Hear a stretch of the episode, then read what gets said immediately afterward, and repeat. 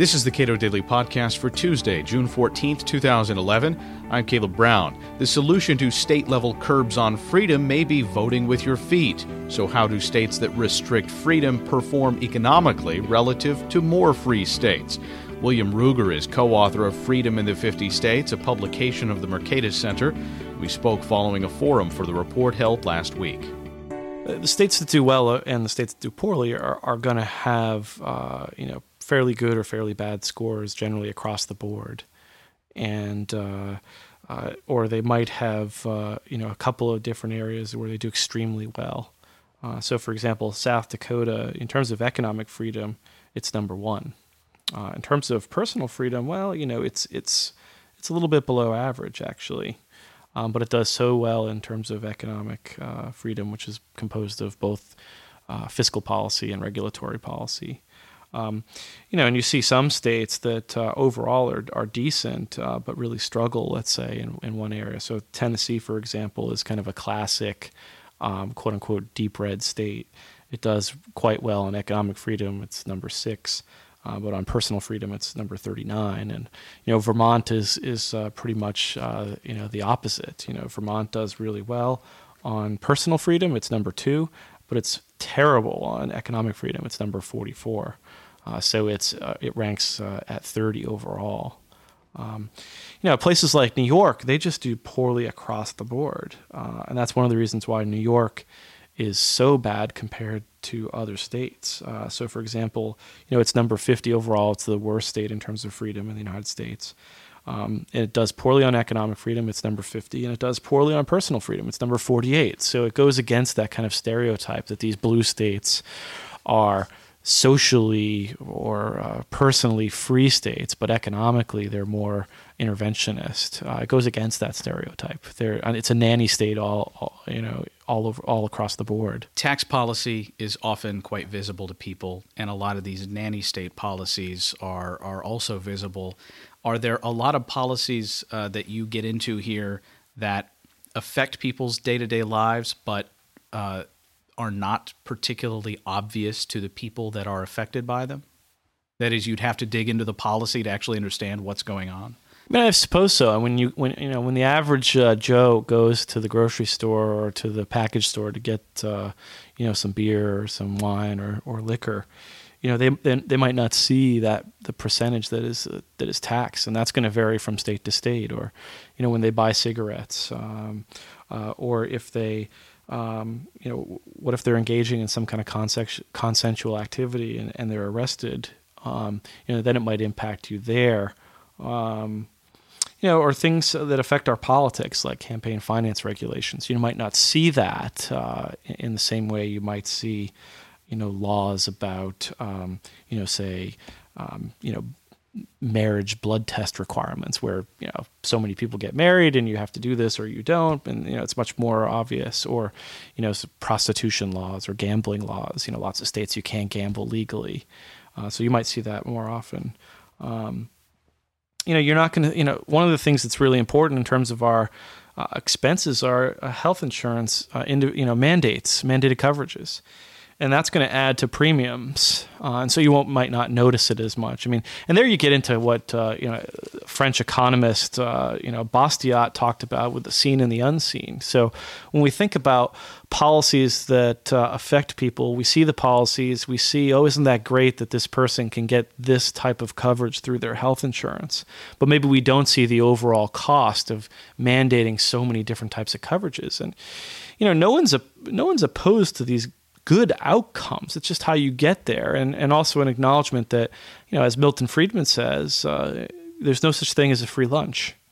Uh, there's going to be a cost somewhere to that benefit, and unfortunately, with the unseen uh, costs, uh, you don't see them maybe, com- or obviously you don't see them uh, compared to uh, the benefits, and so it's much easier maybe to uh, to try to legislate those types of benefits uh, even aside from the whole problem of Baptists and bootleggers or concentrated benefits, diffuse costs. Uh, um, so you know those are really you know troublesome uh, to the body politic. you list occupational licensing as uh, as one of these important uh, regulatory aspects. Yeah, I mean the I, I guess probably what people think when they think about occupational licensing is well, you know, is my doctor qualified and is he certified to be someone who can treat me? We you know I don't want someone who uh, has a uh, a bad past or can't pass some kind of qualification.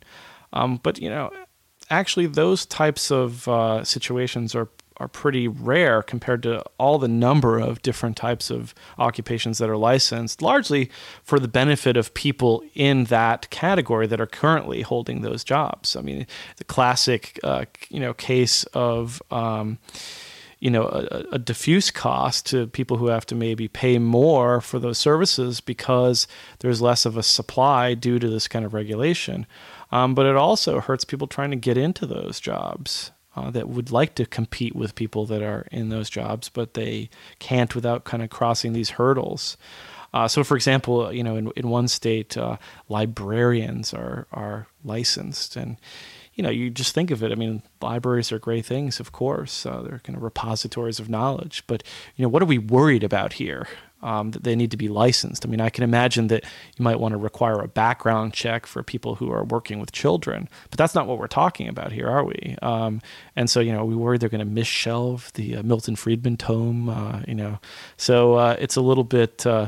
Uh, you know, obnoxious. Uh, not to mention all kinds of other things, acupuncturists or massage therapists or you know people in, engaged in uh, landscape architecture. I mean, these things we're really worried about the public interest being uh, uh, harmed by unlicensed gardeners. Um, so it's really a kind of form of rent seeking that we see. Do you see a big disconnect between what people say they care about in terms of how free they are and how the state regulates their behavior and, and the things that actually uh, in some empirical sense matter more? Well, I mean, we have this disconnect in our country, period, about, you know, we people say they want to be free, uh, but then they demand, you know, certain services. But it's just like anything. I mean, uh, we're, we're, kind of, uh, a lot of Americans are, I would say, kind of politically immature in that they they want low taxes and high services. uh, you know, there's no such thing as a free lunch. You can't get that, and and I guess you, you might see some of that in, in various states. But you know, James Buchanan, uh, the Nobel Prize-winning economist uh, who teaches uh, over at George Mason, I mean, he has a, he had a really interesting paper, and you know, he asked whether people actually wanted to be free. Um, you know, do pe- people want the nanny state or do they want to be free? And you know, I think a lot of people in this country, uh, you know, do want greater government involvement. Um, however, there are a lot of people as well that are trying to move to freer states, and that's one of the big findings of our study is that you see uh, freer states. Uh, even controlling for climate and cost of living, freer states are attracting citizens, people who pay taxes to create, uh, you know, the governments, uh, you know, need to fulfill those uh, uh, their policies. They're these people are leaving those states and and they're going to freer states, and that's not just true in the economic realm; it's also true in the personal realm. Uh, so people are attracted to freer places in general, which suggests something good about, about at least a certain class of Americans that they are willing to move, even if Jim is right, uh, which I hope he's not. But sometimes you fear, right? You know, when get my government off my you know social security, you kind of wonder. But uh, nonetheless, I mean, I think this shows that in people's, you know, at least in some people's, you know, revealed preferences, they're voting with their feet to freer places. There are a lot of places that pay excellent wages that, uh, in part, are paying excellent wages because it's a very it's very difficult for them to attract workers, which uh, can serve to you know prevent a lot of industry, a lot of uh, new development to come into your area. Is that something that uh, businesses are aware of in terms of this kind of uh, measurement of freedom? Yeah, sure, sure. Um, but it's also the case that people might have to pay you more uh, in places where the cost of government is high.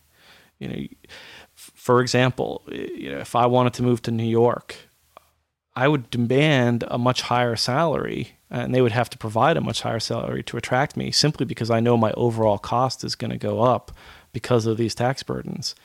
Um, but it's also because in the personal area. There are certain places in this country that I personally wouldn't want to live. Now, I'm not maybe the average person, but a lot of people would look at a place, you know, like Massachusetts or New York or California and say, you know, I'm, I want to be a small businessman. I just don't want to have to put up with that hassle that I know about, uh, you know, for either from the media or trade groups, um, or in the personal realm. You know, I don't want to live in a place where I can't, uh, you know, get the donut I want because of trans fat bans, um, or, or, places where uh, the taxes are high on uh, cigarettes. Now, I'm not a smoker, but some people that's a that's a big part of their life uh, and they're gonna, and they suffer from that because someone else has made the decision that what they're doing is uh, not as acceptable to them as as other things. William Ruger is co author of Freedom in the 50 States, a publication of the Mercatus Center. You can watch Cato's forum last week on the report at cato.org.